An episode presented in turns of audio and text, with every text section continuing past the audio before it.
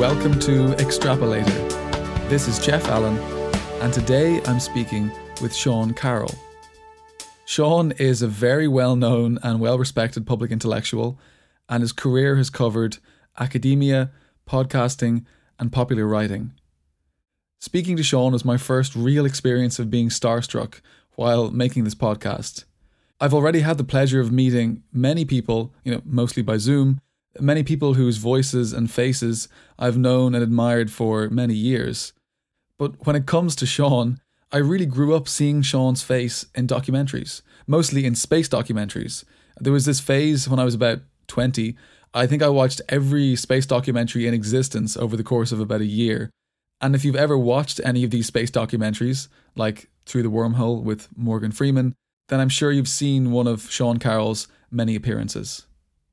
So I've admired Sean for many years, and it was a real treat that he agreed to be interviewed.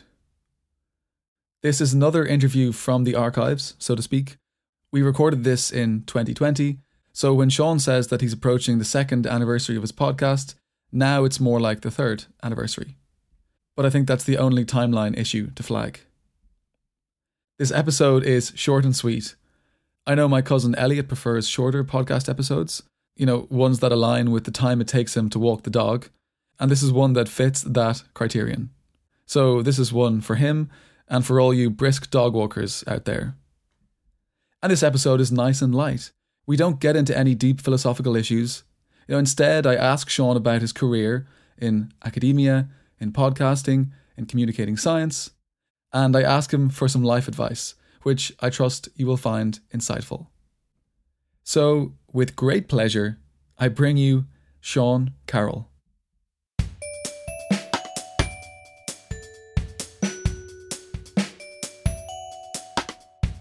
So, I'm very excited to be here today with Sean Carroll. Uh, so, first of all, Sean, thanks for agreeing to speak with me. Um, I'm coming to this conversation with the background of history and philosophy of science, and you're obviously someone with a lot of expertise in this area you know both in communicating science and in thinking very deeply about the philosophical nature of scientific knowledge whether it's epistemology or the foundations of physics and quantum mechanics. So i'm curious how did you come to choose your career path? And when did you first have a clear idea of what you wanted to do? I'm not sure I have a clear idea of what I want to do even yet, but I was uh, definitely launched on it very, very young. You know, I was roughly 10 years old when I started reading books uh, about the Big Bang, black holes, quarks, leptons, things like that. I'm not exactly sure why. You know, no one in my family or my school had any special interest in science or anything. Uh, but I quickly figured out that what it meant to do that for a living was to be a theoretical physicist, and that was then my goal. And here I am, um, a certain number of years later. And I don't necessarily recommend that people decide when they're 10 years old what they want to do for a living. Uh, but I basically did. Now, the uh, wrinkle is, of course, I am still evolving in what I actually specifically do for a living. So even though broadly speaking, I'm, i do theoretical physics, uh, my focus has moved away from cosmology and particle physics a little bit towards foundations of physics, quantum mechanics, statistical mechanics, philosophy of science, complex systems, things like that. Mm-hmm. And I see that your questions obviously straddle, you know, philosophical issues and scientific issues. So I'm curious how you view the project of philosophy versus the project of science. Do you think that the two projects are similar or are there kind of greater differences between the two? I think that they're different, but I think there's a region of overlap. You know, I, I think it's a continuum. And uh, I learned this only sort of late in life. You know, I was always interested in philosophy because my interests were always in whatever the biggest questions are, whether it's science or anything else. But I thought that doing physics was the way that you know I personally could both do what is most useful and you know my own strengths, etc. But while I was an undergraduate in philosophy, uh, I had a minor in philosophy as an undergrad, but it was mostly like moral and ethical and political philosophy that I was interested in. It was only much later that I figured out that there's a kind of philosophy that is more or less continuous with physics, the foundations of physics, as it's called and this addresses some of the most interesting questions as far as i can tell you know the what it really means to measure a quantum mechanical system how you do statistics in a multiverse with many different kinds of people going on why the past is different from the future. And so once i realized that this area exists i became more and more interested in it. Uh, it's fascinating. I've studied topics in foundations of quantum mechanics myself, or I should say, I've dabbled since my physics background is not very rigorous. So basically, what you do is divided between kind of a, an academic life and a more public life. So I'm curious how you view those two roles. Do you find it difficult to switch between, you know, the academic sphere and the public communicator sphere? Yeah, again, this is something that has always been part of me. You know, I was always interested in communication and and teaching and so forth. When I was uh, in high school, I was on the speech and debate team, and to be very honest, I was terrible at it. I was really, really bad. Uh, but I practiced and I got better. And I would like to live in a world where you know it was part and parcel of being a professional academic, reaching out to a broader set of people. Um, but it's not. You know, we there are people like me who do it, but there's resistance within the community uh, to doing it. You don't get credit for it; you get anti-credit, if anything. And I honestly, I don't think that everyone should do it. I'm not one of these people who say that every scientist or every professor should spend time talking to the public. There are some people who are just not good at it, uh, who don't want to do it, and it'd be a waste of their talents if they spent too much time doing it. But I think that as a field, we should respect it and we should advocate for it and we should put some um, effort behind it. So that's what I try to do. And I've always been someone who liked to split their time between many different things at once. So the idea that I do professional research and I also write books and I also be on the internet, this does not seem weird or unusual or even difficult to me. It would be much more difficult to me if I needed to do the same thing every single day. And it's funny you mentioned splitting your time. I think that really comes across when someone looks at your work, you know, that you have so many projects on the go at the same time, whether it's, you know, the Mindscape podcast or your popular books or your academic work. And I've recently become interested in work habits. Uh, I read Cal Newport's book, Deep Work, and he argues that, you know, knowledge workers need to block off long periods of uninterrupted deep work time to really achieve the focus necessary for, you know, you know deep knowledge creation work. So I'm curious how you approach your work. You know, do you have any hacks that you can share with us? Yeah, you know, I'm not very systematic about it, to be perfectly honest. You know, again, there are people who uh, need a certain kind of routine to, to get things done, and they rigidly follow that routine, and that's very successful for them. It really works.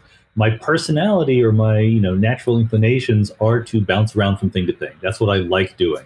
Now, having said that, there are absolutely specific times when you need to focus on a certain project, whether it's doing a physics paper or writing a book or whatever. You know, um, very often, if I'm if I'm writing, for example, if I'm writing a book, uh, it, I need to have a few days when I'm doing nothing but that.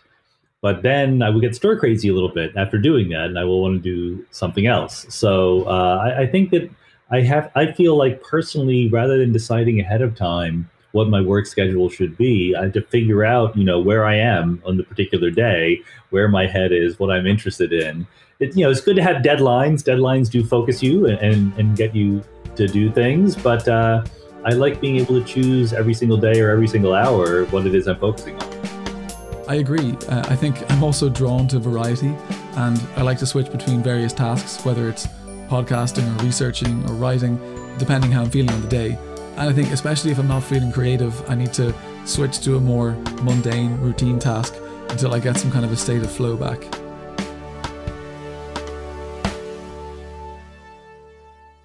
So, when it comes to communicating science in your popular books, I know you often focus on issues in fundamental physics and cosmology. Do you find it challenging to communicate these ideas? you know when you when you do step away from the depth of your academic work and do you think that in popular books is it generally is it possible to be generally faithful to the complexity of the issues or do you think that the result is oversimplified at times well i think there's always some degree of simplification unless you're just teaching like you would professional physics students uh, with all the equations and so forth you know like just to give one specific example I uh, like to talk about the many worlds interpretation of quantum mechanics, where when you observe some quantum mechanical system, the universe splits into many copies where all the different outcomes were obtained. And one question people have about that is what about energy conservation? Like, where does the energy come to make all these universes? And if you know the math, the answer to that is completely trivial. It's like very, very obvious what the answer is. And it's very difficult to find the metaphorical language in which to express that.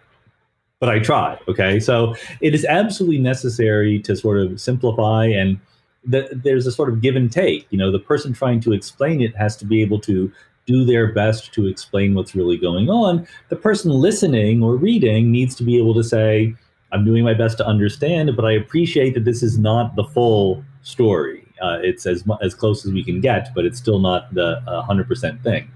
Now, having said that, you know, my niche as an explainer of physics is a little bit more technical and specific than the average physics explainer. You know, so still not completely um, the textbook approach, but I try to give more details. I try to never say, you know, uh, just trust me on this. I try to always explain why certain things are true. Right now, I'm doing this video series called The Biggest Ideas in the Universe.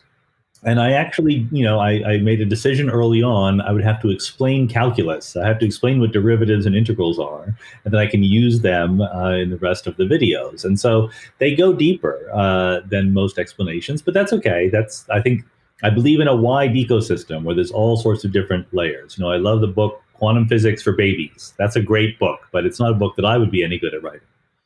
That's very true. And I love that example where you say that the, the maths itself is more simple than the metaphor you have to construct to explain the maths.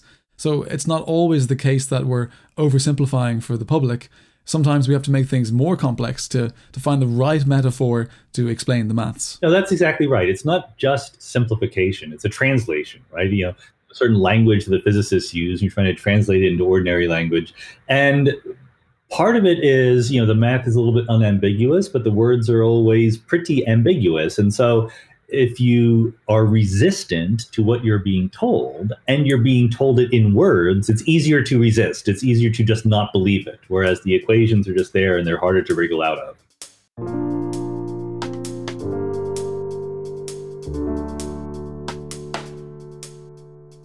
So I think we should move on to talk about your podcast. Sure. I'd like to ask you about your own experience of running a podcast and kind of communicating these ideas on such a large platform. And I'm wondering, you know, when you started out, if you ever thought it would become a central part of your work, and how do you view it now? Is it has it become kind of a central focus, or is it is it, is it a side project? Well, it's definitely a side project in the sense that you know, honestly, um, I record an episode in an hour or two, and I spend another couple hours editing it and putting it on the internet, and then I can move on with my life, right? And that's you know definitely a minority of my effort. Uh, I can do it on a weekend, basically. Um, but it, it's absolutely um, the, one exception to that, of course, is when I'm going to interview someone who's an expert on something that I'm not, and I need to sort of become at least knowledgeable enough to ask them intelligent questions. But to me, that was a lot of the point of doing it in the first place. You know, one of the big motivations was I had a big stack of books next to my bed that you know I'm like I would like to read these books, but I don't have time to do it. So now I basically incentivize myself to read all the books I ever wanted to read by asking their authors to be guests on the podcasts. And either I will read the book or at least uh, try to get as much of the ideas as I can. And then I can ask them, and that's a much shorter route to finding out what is what is in the book and what is in these wonderful ideas. So look, I mean, to be very honest, I know a lot more about biology now than I did a couple years ago because I've been talking to a lot of biologists on the podcast. And uh, we're approaching the two year mark. Um, we're approaching the second anniversary. So uh, I, you know, I know a lot more about viruses and um, uh, ribosomes and things like that than I ever did before. Yeah, the amazing thing about podcasting is it really opens up a way of talking to people.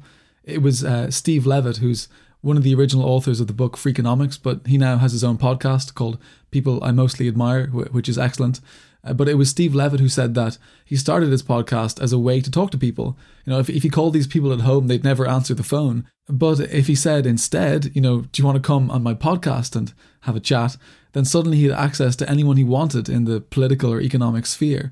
So podcasting really opens up a conversation in that way. It's exactly right. You know, when I was writing the big picture, I was writing about neuroscience and the origin of life and philosophy and things like that. Uh, and so things I was not by training an expert in. So I, but I was able to talk to people and I was writing a book. So that was a license for me to talk to them. Like I could call up Jack Szostak, who's a Nobel Prize winning biologist working on the origin of life, and say, could I drop by your lab and talk about the origin of life? I'm writing a book. And he would say, sure. But then when the book went away, when I was done, like I had, didn't have that license anymore. So the podcast definitely opens that up again. And I've not, and it's a, it, the scope of ideas is more or less infinite. So I can talk to not only biologists and physicists, but also um, you know political pundits and musicians and actors and poker players, and it's been enormously fun for those reasons. Yeah, that's very cool. Uh, just a couple of questions here to finish up. This is kind of a, a broader question, but I suppose we've been going through a time of change with communicating coronavirus information to the public. And we've also been going through a longer period of change over the last decade with social media. So, how do you view these changing dynamics between science and society and the media? Do you think that there has been a big change in the last, you know, months and years, or since the age of social media? And you know, are you overly optimistic or pessimistic about the outlook? Yeah, you know, I think that it's still true, as far as I can tell from surveys that have been done, that scientists are extremely trusted by the public, like one of the highest trust occupations that there is. And that's a special place to be in, and we shouldn't waste it or we shouldn't ruin it. Um, an interesting new phenomenon is that through social media and also just through the use of the internet by scientists themselves, uh, people on the street are much more able to see how the sausage is made scientifically, right? There is this I- idea that scientists go off and they're in their labs or at their telescopes or whatever, and they come back with great discoveries and we believe them. And of course, that was never the truth, but there was a little bit of an image of that because discoveries were presented at press conferences and they were written about, you know, and it seemed like a series of great things sometimes there would be an embarrassment when the discovery would turn out not to be correct and you'd have to go back and retract it or whatever. But of course, in reality, scientists are always talking to each other. They're always trying out ideas and then falsifying them or showing that they don't work, right? Conjectures and refutations, the hypothetico-deductive method. They're always arguing with each other. Scientists love to disagree and argue with each other. There's always experiments that are a little bit wrong, as it turns out later on, and so forth. And so there is uh, an important discussion among scientists like, is it okay that people now know this, even though it's now the truth? And you know, part of it is very important, especially like in uh, pandemic times, because there is a, a, preprint server online where any scientist, any biomedical scientist, can put up a paper making claims about this or that virus or treatment and they haven't been vetted, they haven't been reviewed. Uh, it's just this person puts up a paper, and it's possible for the general public or the media to just take that paper and act like it's true, and that's very, very misleading. So I think that it's overall good. I think that overall, the greater transparency, um, the greater ability of scientists to talk directly to the public uh, is very, very important. There will always be a role for journalism because again not every scientist is good at talking to the public so you might have a really really important result but not be interested in explaining it and that's where journalism becomes really really important.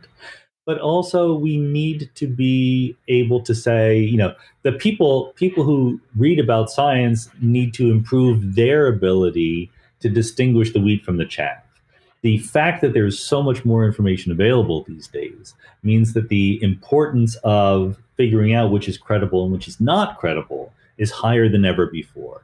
Um, so I said recently on Twitter, like I'm more and more convinced that we need to formally teach people how to tell whether something they read uh, is credible or not, right? Like, what are the sources? You know, there was recently a story about how NASA scientists have discovered evidence of a new universe traveling backward in time.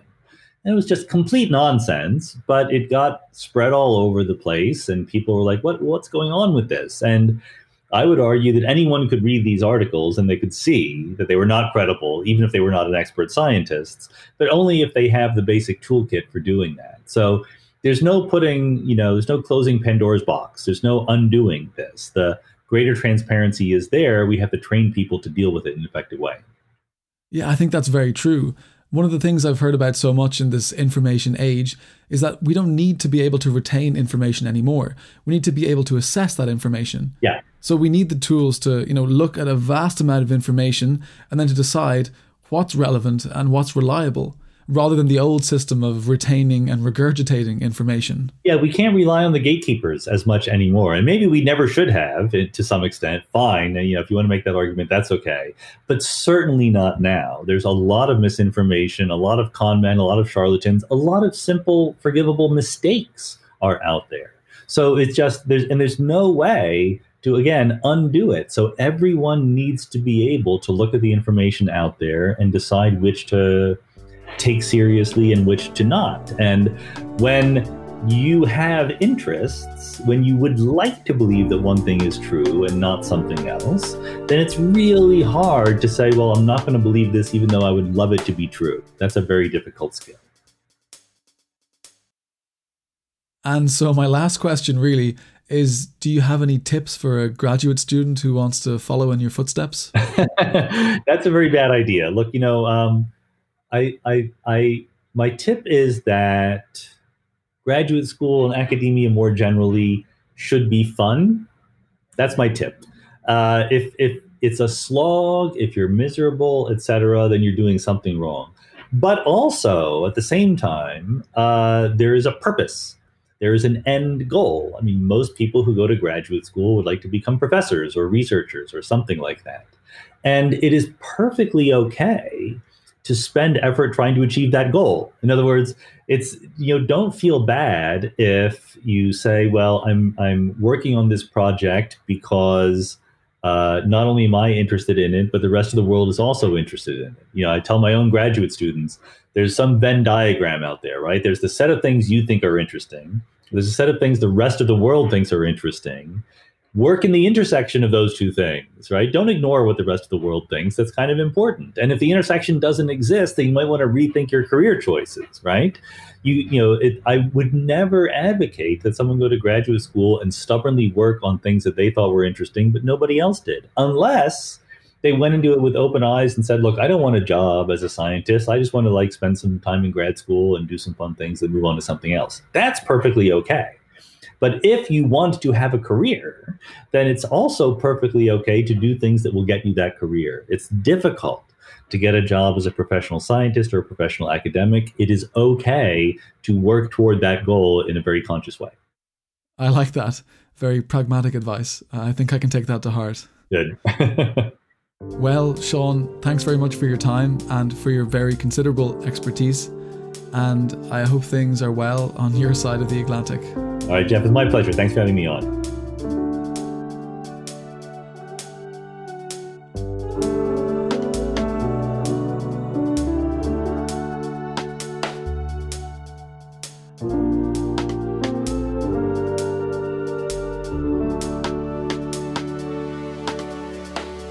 Extrapolator is produced and edited by me, Jeff Allen.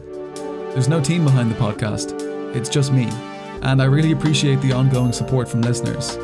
It's been wonderful to see the listenership steadily growing and to connect with some of you on social media.